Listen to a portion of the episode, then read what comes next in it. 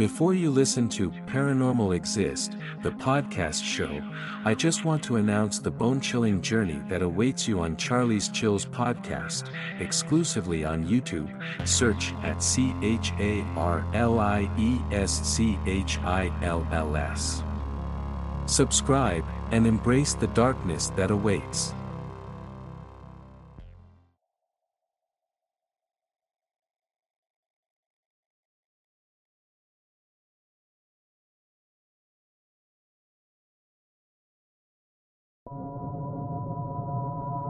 You can just call me Anwar, and I have a story that I want to share with everyone here.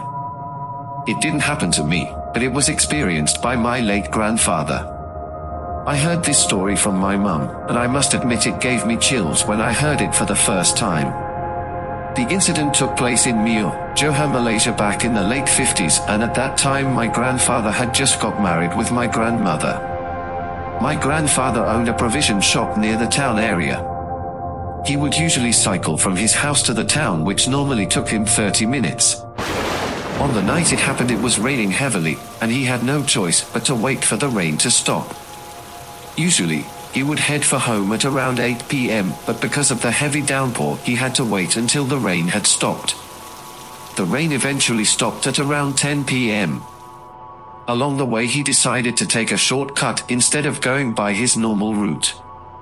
As he was cycling, he saw a man standing at an abandoned food stall. Since there were no street lamps along the path at that time, he had to rely on his bicycle. When he got closer, he saw the figure was a Malay uncle, probably in his 40s. My grandfather greeted the man. He looked up and raised his hand at my grandfather to acknowledge him. My grandfather said, Uncle, you okay? You must have gotten caught in the rain. Yes, I did. Thankfully there's this food stall here, said the man. I see. Well, as long as you are okay, my grandfather said. Then the man asked, Young man, is it okay if I walk with you? I could use some company. My house is just up ahead. Not too far from here. My grandfather didn't mind and agreed. He got off his bicycle and pushed his bicycle since he would be walking with the man along the path. Several minutes had passed and the man was oddly quiet and did not utter a single word. My grandfather didn't think much of it as he thought that the man was not much of a conversationalist. But then there was another thing.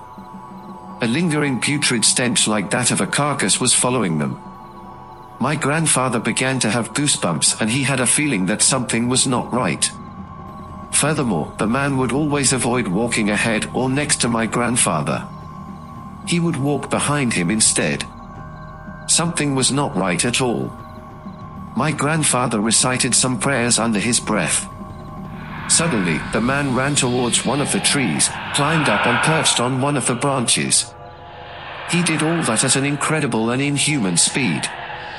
The man stared and snarled at my grandfather like a predator about to pounce on its prey. My grandfather noticed that the man had a huge cavity on his back.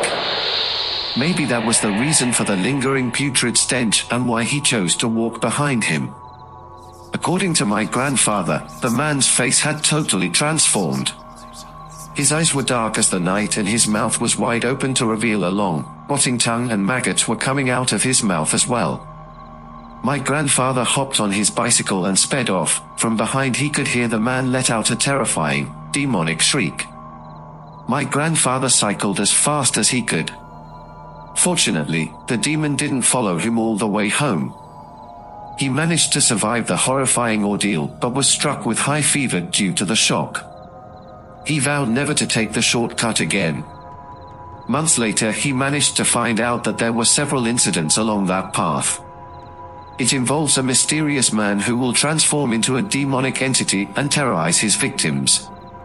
Some believed that the man was a malevolent jinn in disguise that inhabits the area and was said to have been owned by the former owner of the abandoned food stall.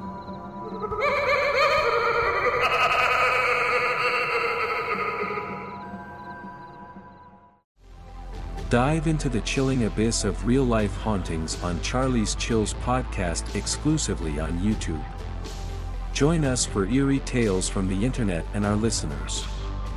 Search in YouTube for at C H A R L I E S C H I L L S. I repeat, at C H A R L I E S C H I L L S. Subscribe and embrace the darkness that awaits.